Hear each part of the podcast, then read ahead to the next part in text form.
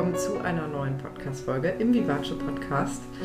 Und diese Woche ähm, ist bei mir bei Instagram das Thema Konsum dran. Und zwar Konsum natürlich als Schauplatz für, äh, wie ist die Beziehung zu mir selber, wo habe ich vielleicht noch Verletzungen aus der Kindheit. Und ich habe mir gedacht, passend zu dem Thema nehme ich jetzt diese Woche mal eine Podcast-Folge auf. Und ja, würde dir einfach gerne ein paar Beispiele erläutern, woran du auch bei dir selber merken kannst, also wo du dich selber ertappen kannst, äh, wenn du Konsum nutzt, um irgendwas zu kompensieren, um irgendwelche ja, Gefühle zu überlagern oder nicht zu fühlen. Weil ich glaube, wir haben das alle und ähm, die Erkenntnis darüber, also sich selber dabei zu ertappen, ist schon mal der erste Schritt. Und keine Sorge, ich bin auch nicht äh, kompensationsfrei, also mir passiert das selber immer wieder. Aber ich glaube, das ist schon mal der erste Schritt, zumindest zu verstehen, was passiert da eigentlich, warum ist das so. Und äh, ja, dann kann man vielleicht auch besser damit umgehen. Genau, also ich wünsche dir ganz viel Freude beim Zuhören. Ja, also unser Konsumverhalten hat ja ganz viel mit unseren Bedürfnissen zu tun. Das ist ja irgendwie klar, ne? Also wenn wir Hunger haben, wollen wir was zu essen haben. Äh, wenn uns kalt ist, wollen wir irgendwie einen warmen Wintermantel haben. Das sind so die ganz offensichtlichen Dinge. Und dann gibt es eben aber auch versteckte Bedürfnisse, die sich auch im Konsumverhalten äußern können. Und das hat ganz viel damit zu tun, was da emotional in uns auch abgeht. Mm. Und es ist tatsächlich so, dass wir Konsum ganz häufig benutzen, um ein bestimmtes Gefühl gar nicht so richtig zu fühlen ähm, und stattdessen ein anderes angenehmes Gefühl reinholen. Also in uns fühlen wollen. Oh, und ich habe mal ein paar Beispiele mitgebracht und kannst mal spüren, vielleicht ertappst du dich so bei dem einen oder anderen. Also äh, eines der Hauptkompensationsverhalten äh, was wirklich sehr, sehr breit verbreitet ist, ist zum Beispiel das emotionale Essen. Ne? Das heißt, normalerweise ist es ja so, wir haben Hunger und dann essen wir was und wenn wir satt sind, hören wir wieder auf zu essen. Und dann warten wir wieder und dann kriegen wir irgendwann wieder Hunger, essen, so. Wenn wir uns alle so ernähren würden, dann wäre wahrscheinlich, äh, hätte jeder irgendwie Normalgewicht und ähm, ja, es wäre wahrscheinlich alles mehr oder weniger im Balance. Ähm, aber es gibt natürlich auch Phasen, vielleicht kennst du das auch, wo wir entweder viel zu viel essen, ne? also wir merken dann vielleicht gar nicht, äh, bin ich jetzt satt oder nicht, sondern essen einfach über diesen Punkt hinaus. Ähm, und zwar nicht nur, weil es super lecker ist, äh, sondern weil, ja, weil da irgendwie so ein Hunger ist, den wir stillen wollen. Ähm, und das ist dann schon mal so ein Zeichen dafür, dass möglicherweise eigentlich gerade was anderes da ist, was eigentlich gefühlt werden wollen würde. Was für ein komplizierter Satz. Ja. Ähm, oder dass du zum Beispiel, obwohl du eigentlich gerade erst gegessen hast, schon wieder nach irgendetwas Essbarem greifst. Oder mir hat zum Beispiel jetzt vor ein paar Tagen eine Frau erzählt, dass sie im Büro ähm, immer irgendwie das Gefühl hat, dass sie sich was im Mund stecken möchte, immer irgendwas zum Snacken dabei hat, weil sie in einem Großraumbüro arbeitet und da eigentlich total überfordert ist und ständig eine Reizüberflutung hat. Ihr ist es eigentlich zu laut, zu wuselig, zu wild. Und sie hat aber das Gefühl, sie muss da hingehen und kompensiert das dann so. Ne? Das heißt, damit beruhigt sie sich, damit lenkt sie sich ab. Und beim Essen ist es tatsächlich so, oder auch beim Trinken, also Alkohol zum Beispiel ist ja auch sehr beruhigend für viele. Kann ich auch verstehen, weil es ist ja häufig so, dass wir ja mit Alkohol irgendwie auch enthemmter sind. Und das ist ja auch ein schönes Gefühl, gerade wenn du vielleicht im Alltag oft gehemmt bist, dann ist das ja manchmal total befreiend, ja, einfach eine andere Version von sich selber rauszulassen und mal nicht irgendwie alles zu zerdenken. Ähm, aber bei Essen und, und Alkohol ähm, hat dieses, geht es ja alles über den Mund.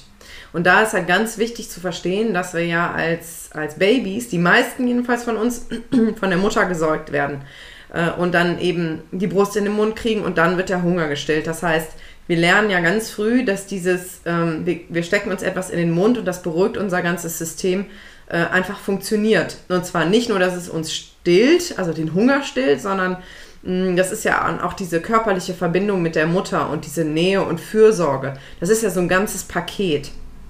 Das heißt, bei uns ist irgendwie ganz, ganz tief eingegraben, dass etwas, was in den Mund kommt, irgendwie beruhigend und wohltuend wirkt. Und das kann dann natürlich ähm, gefährlich sein, wenn, wenn sozusagen dieses Gefühl uns eigentlich fehlt. Also vielleicht dass du zu wenig Geborgenheit in deinem Leben hast, dass du zu wenig das Gefühl hast, wirklich geliebt zu werden, wie du bist, oder dass du das Gefühl hast, dass du deine Grenzen nicht wirklich schützen kannst, dann kann es sein, dass du über das Essen unbewusst dir dieses Gefühl holst.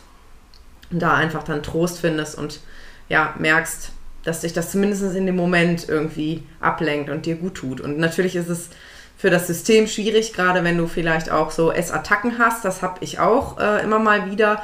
Mittlerweile zum Glück sehr selten, aber früher hatte ich das manchmal wöchentlich, je nachdem, in was für einer Phase ich gerade war, was so in meinem Leben los war.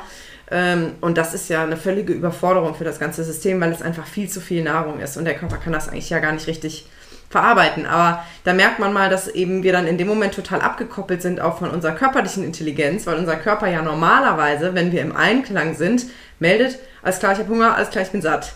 Und das kommt aber einfach nicht mehr richtig an, weil wir dann nur noch in so einem Rausch sind und dieses, dieses Gefühl unbedingt brauchen in dem Moment.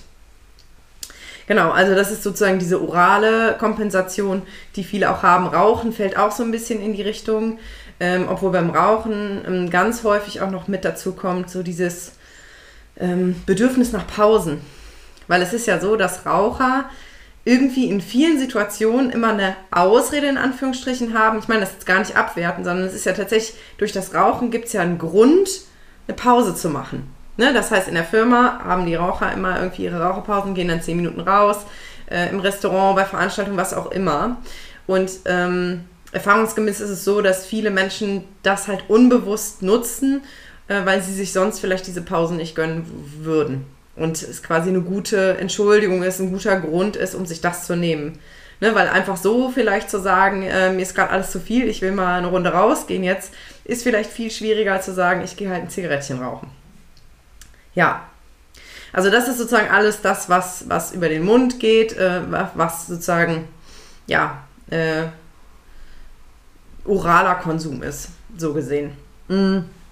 Und dann gibt es natürlich noch das Kompensationsverhalten äh, rund um ähm, Einkaufen und Shoppen. Und das ist ja auch, das ist ganz verrückt, ne? Das geht von, ich kaufe mir Schuhe, obwohl ich keine brauche. Ich habe aber auch tatsächlich auch schon, neulich hat mir ein Mann erzählt, fand ich total verrückt, dass er in der Phase, wo er sich komplett überarbeitet hat, äh, immer je, jeden Freitag in die Metro gefahren ist. Das ist ein Unternehmer und Metro ist ja so ein, so ein Großhandel. Und da irgendwie völlig kopflos lauter Sachen gekauft hat, um irgendwie das Gefühl zu haben, ich belohne mich jetzt, ich gönne mir jetzt was als Ausgleich für die harte Arbeit, die ich leiste. Und äh, das ist halt tatsächlich auch häufig so, dass wir dann irgendwie dieses Gefühl haben, ich will mir jetzt was gönnen, ich will mich jetzt belohnen. Ähm, und wir müssen uns aber ja eigentlich nur dann belohnen, wenn wir da vorher, ja, im Prinzip eigentlich was getan haben, was wir gar nicht unbedingt wollten. Also ich erinnere mich zum Beispiel früher, habe ich Belohnungen bekommen, wenn ich mich vielleicht in der Schule besonders angestrengt habe. Häufig ist es ja so, äh, dass eine Belohnung auf etwas folgt, was eigentlich mit inneren Widerständen verbunden ist. Hm, also wir kriegen ja meistens nicht einfach nur eine Belohnung, weil wir super gut drauf sind, gute Laune haben und glücklich sind, sondern weil wir irgendwas Bestimmtes geschafft haben. Und ich bin eigentlich der Meinung, äh, da könnte ich mir auch den Mund drüber fusselig reden, dass wir eigentlich, dass es das Ziel sein sollte, zumindest habe ich mir das zum Ziel gesetzt und äh, versuche das auch meinen Klienten mitzugeben, dass wir uns eigentlich einen Alltag erschaffen, ein Leben erschaffen, wo wir uns nicht ständig belohnen müssen, weil das ganze Leben eine einzige Belohnung ist. Und vielleicht hört sich das für dich jetzt völlig absurd an, weil vielleicht bist du mega eingepackt in Zwänge, hast das Gefühl, du kommst aus deiner Situation nicht raus, beruflich oder privat. Du steckst in so einem Konstrukt aus Pflichten, aus äh, du musst irgendwie Bedingungen erfüllen, du musst Erwartungen erfüllen, du musst Geld verdienen, du musst vielleicht deine Familie versorgen, du musst vielleicht dein Haus abbezahlen. Das ist mir schon klar, ähm, dass, es, dass es leichter gesagt ist als getan. Aber man kann da ganz viel im Innern auch machen. Dass man sich innerlich befreit und innerlich, ähm, ja, dass man sich Wege sucht, diese Zufriedenheit wirklich in sich zu finden, die wir dann oft im Außen versuchen zu holen. Ne? Durch neue Klamotten, neue Schuhe, ähm, irgendwelche Hightech-Geräte. Ne? Also das ist ja bei Männern und Frauen auch so ein bisschen unterschiedlich, ähm, was dann so herhalten darf. Aber letztendlich äh, ist immer die Frage, aus welchem Grund heraus, aus welcher Motivation heraus schaffe ich mir jetzt gerade etwas an? Ist es, weil ich wirklich etwas brauche? Oder ob ich einfach etwas Schönes haben will? Oder ist es eigentlich aus einem Mangelgefühl heraus? Aus einem, mir geht es gerade schlecht und deswegen brauche ich jetzt was. Also beobachte das vielleicht mal bei dir in nächster Zeit, wenn du was kaufst, was für ein Gefühl ist dabei? Ist das so, boah, mir geht's eh schon mega gut und jetzt gönne ich mir noch was richtig Tolles on top? Ja? Oder ist es, oh, ich hatte echt eine harte Zeit und deswegen entschädige, entschädige ich mich jetzt oder entlohne mich jetzt?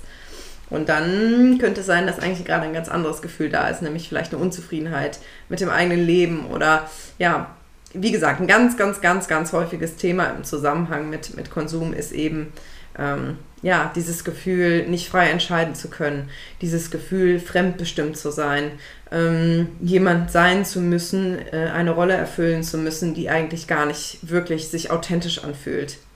Ne, dass du das Gefühl hast, zum Beispiel, du musst dich irgendwo total verbiegen, du musst in einer Sprache sprechen, die eigentlich nicht wirklich dir entspricht.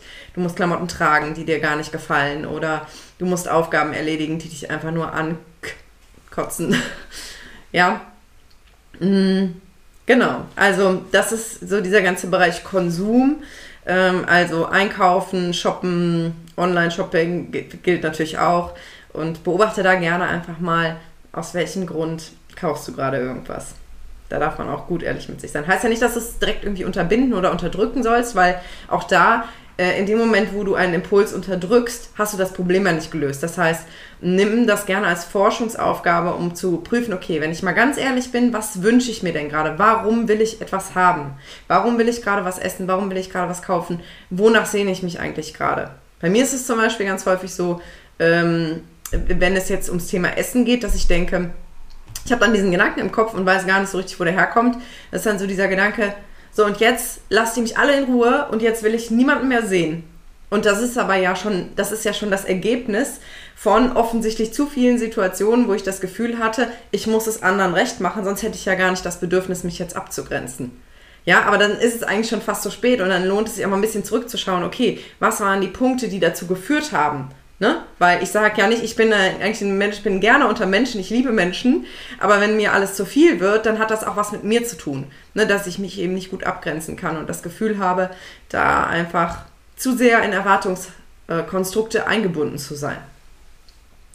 Genau, dann gibt es noch zwei typische Bereiche, wo Kompensationsverhalten auftreten kann, was nicht so offensichtlich ist, ähm, aber doch auch wichtig ist zu wissen, glaube ich. Und das ist Einmal der Punkt Sexualität und der Punkt Arbeiten.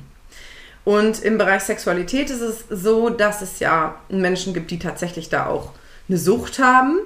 Mm, aber auch sonst lohnt es sich auch da mal zu prüfen, wenn da eine Lust da ist, ähm, ist das auch hier wieder aus einem Gefühl heraus von, ich bin total lebendig und ich finde vielleicht meinen Partner toll oder generell, ich habe Lust, einfach jemanden kennenzulernen.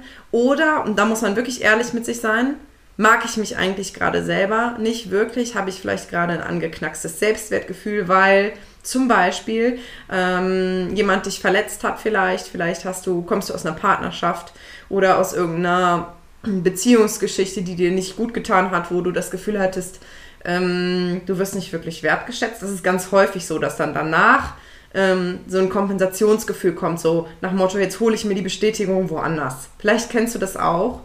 Ähm, und dann ist es ja auch wieder aus so einem Mangel heraus. Ne? Also ich, ich fühle mich nicht wertvoll, so wie ich bin. Und deswegen soll mir das jetzt jemand anders geben, dieses Gefühl.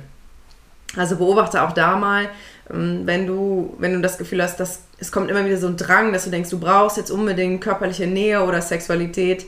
Aus welchem Gefühl heraus kommt das? Ist das wirklich aus einer Fülle heraus, aus einem, du fühlst dich eh super und lebendig?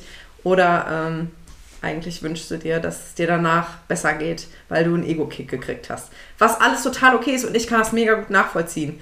Ne? Es gibt ja nichts Tolleres, als äh, von einem äh, Menschen des begehrten Geschlechts, man muss das ja heute mal neutral formulieren, äh, das Gefühl zu bekommen, geliebt zu werden und schön gefunden zu werden.